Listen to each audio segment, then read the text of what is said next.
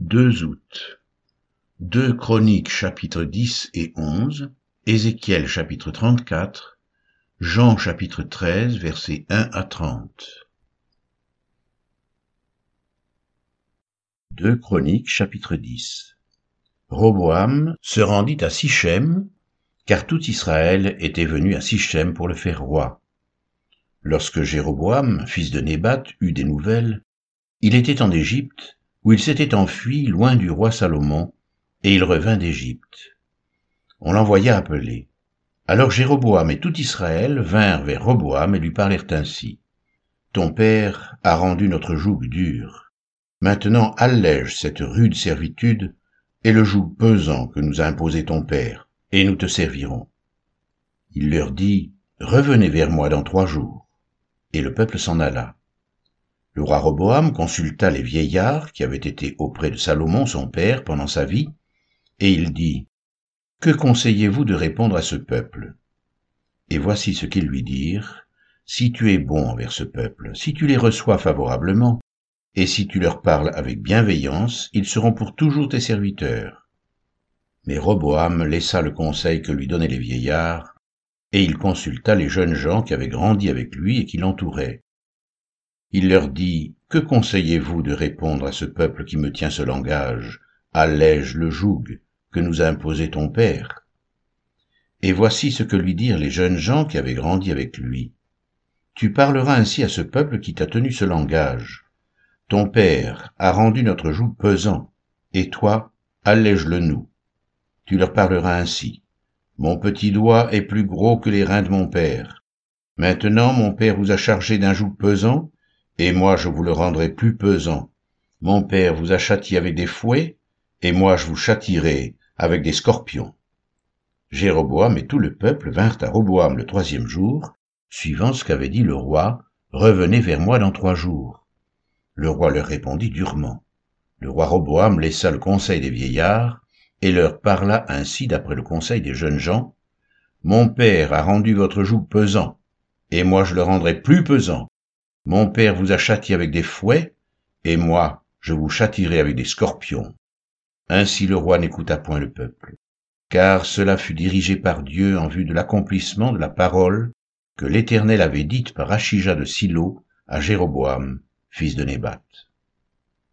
Lorsque tout Israël vit que le roi ne l'écoutait pas, le peuple répondit au roi, Quelle part avons-nous avec David? Nous n'avons point d'héritage avec le fils d'Isaïe, à tes tentes, Israël. Maintenant pourvois à ta maison, David. Et tout Israël s'en alla dans ses tentes. Les enfants d'Israël qui habitaient les villes de Juda furent les seuls sur qui régna Roboam. Alors le roi Roboam envoya Adoram, qui était préposé aux impôts. Mais Adoram fut lapidé par les enfants d'Israël et il mourut. Et le roi Roboam se hâta de monter sur un char pour s'enfuir à Jérusalem. C'est ainsi qu'Israël s'est détaché de la maison de David jusqu'à ce jour. 2 Chroniques chapitre 11 Roboam, arrivé à Jérusalem, rassembla la maison de Juda et de Benjamin, cent quatre-vingt mille hommes d'élite propres à la guerre, pour qu'ils combattent contre Israël, afin de le ramener sous la domination de Roboam. Mais la parole de l'Éternel fut ainsi adressée à Shemaéja, homme de Dieu, Parle à Roboam, fils de Salomon, roi de Juda, et à tout Israël en Juda et en Benjamin, et dis-leur, Ainsi parle l'Éternel. Ne montez point, et ne faites pas la guerre à vos frères, que chacun de vous retourne dans sa maison, car c'est par moi que cette chose est arrivée. Ils obéirent aux paroles de l'Éternel, et ils s'en retournèrent, renonçant à marcher contre Jéroboam. Roboam demeura à Jérusalem et il bâtit des villes fortes en Juda. Il bâtit Bethléem, Étam, Tekoa, Bethsur, Soko, Adulam, Gath, Marécha, Ziph, Adoraïm, Lachis, Azeka, Tsoréa, Ajalon et Hébron, qui étaient en Juda et en Benjamin, et il en fit des villes fortes.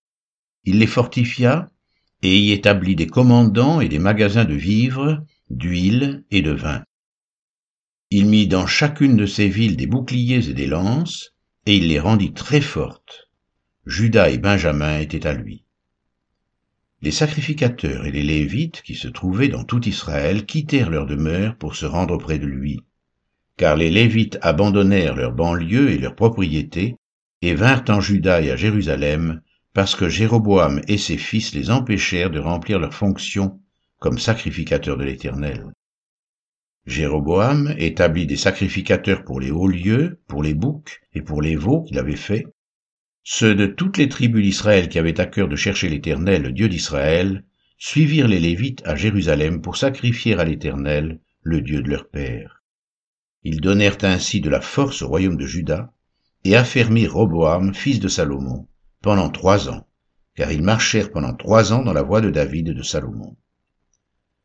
Roboam prit pour femme Maalat, fille de Jérimoth, fils de David et d'Abicaïl, fils d'Eliab, fils d'Isaïe.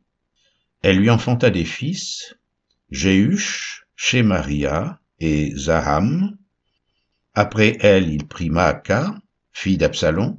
Elle lui enfanta Abijah, Ataï, Ziza et Shélomite. Roboam aimait Maaka, fille d'Absalom, plus que toutes ses femmes et ses concubines, car il eut dix-huit femmes et soixante concubines, et il engendra vingt-huit fils et soixante filles.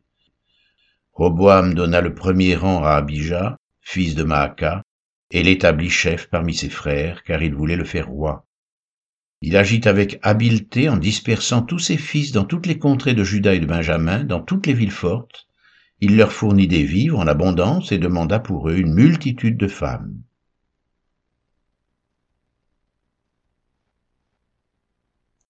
Ézéchiel chapitre 34 la parole de l'Éternel me fut adressée en ces mots. Fils de l'homme, prophétise contre les bergers d'Israël. Prophétise, et dis-leur aux bergers, Ainsi parle le Seigneur l'Éternel. Malheur aux bergers d'Israël qui se paissaient eux-mêmes. Les bergers ne devaient-ils pas paître le troupeau? Vous avez mangé la graisse, vous vous êtes vêtus avec la laine, vous avez tué ce qui était gras, vous n'avez point fait paître les brebis. Vous n'avez pas fortifié celle qui était faible, guéri celle qui était malade, pensé celle qui était blessée. Vous n'avez pas ramené celle qui s'égarait, cherché celle qui était perdue, mais vous les avez dominées avec violence et avec dureté. Elles se sont dispersées parce qu'elles n'avaient point de berger. Elles sont devenues la proie de toutes les bêtes des champs. Elles se sont dispersées. Mon troupeau est errant sur toutes les montagnes et sur toutes les collines élevées. Mon troupeau est dispersé sur toute la face du pays. Nul n'en prend souci, nul ne le cherche.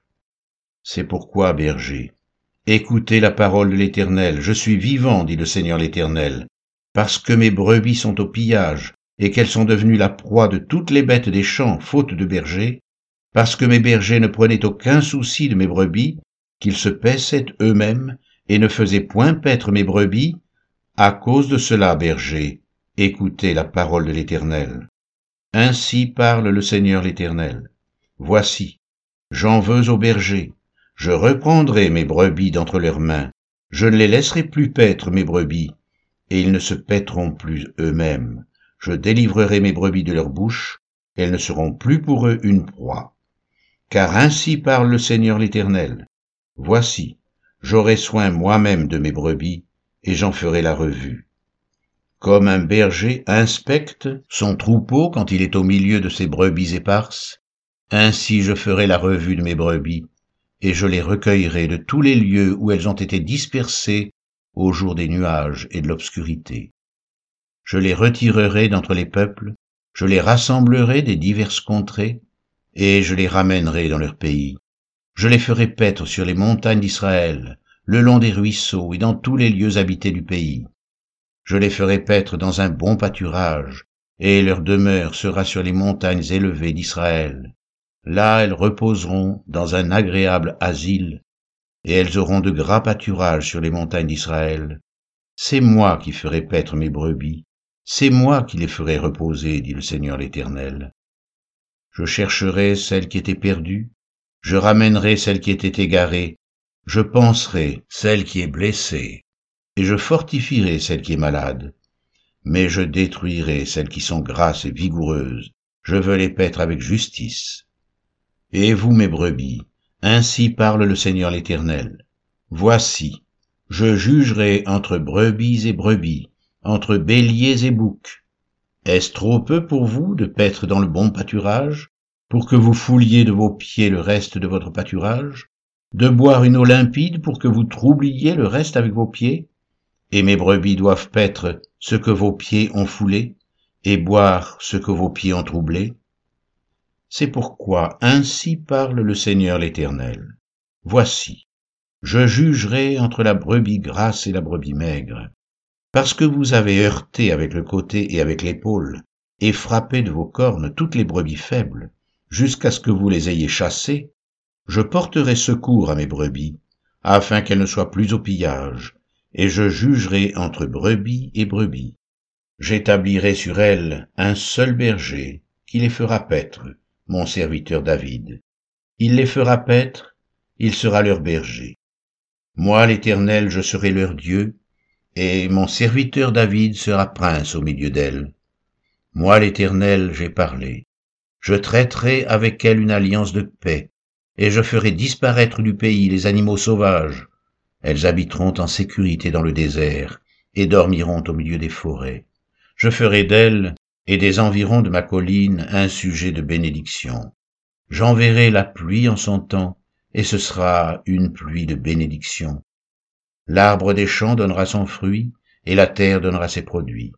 Elles seront en sécurité dans leur pays, et elles sauront que je suis l'Éternel, quand je briserai les liens de leur joug, et que je les délivrerai de la main de ceux qui les asservissaient. Elles ne seront plus au pillage parmi les nations, les bêtes de la terre ne les dévoreront plus, elles habiteront en sécurité, et il n'y aura personne pour les troubler. J'établirai pour elles une plantation qui aura du renom, elles ne seront plus consumées par la faim dans le pays, et elles ne porteront plus l'opprobre des nations et elles sauront que moi, l'Éternel, leur Dieu, je suis avec elles, et qu'elles sont mon peuple, elles, la maison d'Israël, dit le Seigneur l'Éternel. Vous, mes brebis, brebis de mon pâturage, vous êtes des hommes, moi, je suis votre Dieu, dit le Seigneur l'Éternel.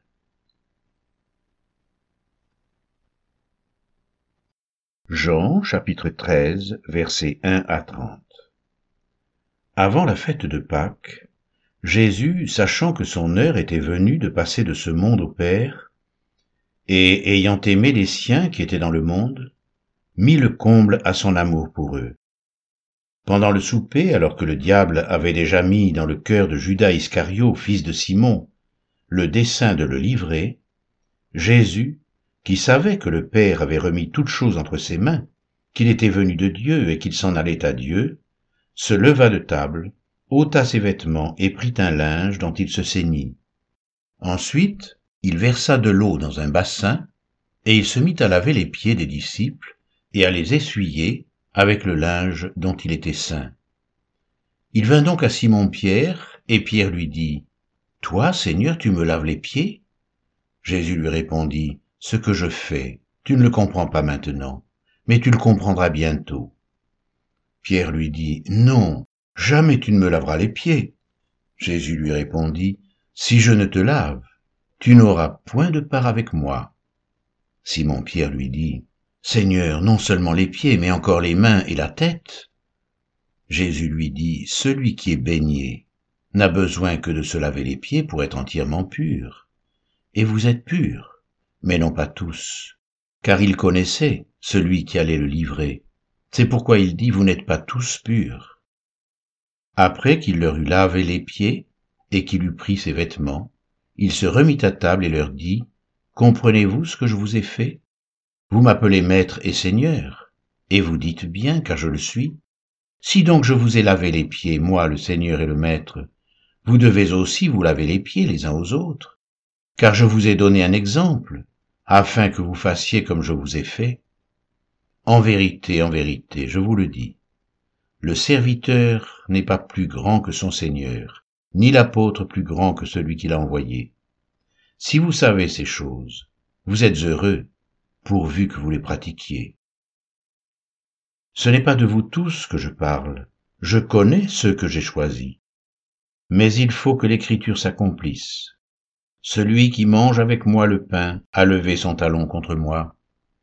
Dès à présent je vous le dis, avant que la chose arrive, afin que lorsqu'elle arrivera, vous croyiez ce que je suis. En vérité, en vérité, je vous le dis, celui qui reçoit celui que j'aurai envoyé me reçoit, et celui qui me reçoit reçoit celui qui m'a envoyé. Ayant ainsi parlé, Jésus fut troublé en son esprit, et il dit expressément, En vérité, en vérité, je vous le dis, l'un de vous me livrera. Les disciples se regardaient les uns les autres, ne sachant de qui il parlait. Un des disciples, celui que Jésus aimait, était couché sur le sein de Jésus. Simon-Pierre lui fit signe de demander qui était celui dont parlait Jésus. Et ce disciple, s'étant penché sur la poitrine de Jésus, lui dit, Seigneur, qui est-ce? Jésus répondit, C'est celui à qui je donnerai le morceau trempé. Et ayant trempé le morceau, il le donna à Judas, fils de Simon, l'Iscario. Dès que le morceau fut donné, Satan entra dans Judas. Jésus lui dit, Ce que tu fais, fais-le promptement. Mais aucun de ceux qui étaient à table ne comprit pourquoi il lui disait cela. Car quelques-uns pensaient que, comme Judas avait la bourse, Jésus voulait lui dire achète ce dont nous avons besoin pour la fête, ou qu'il lui commandait de donner quelque chose aux pauvres. Judas ayant pris le morceau, se hâta de sortir. Il faisait nuit.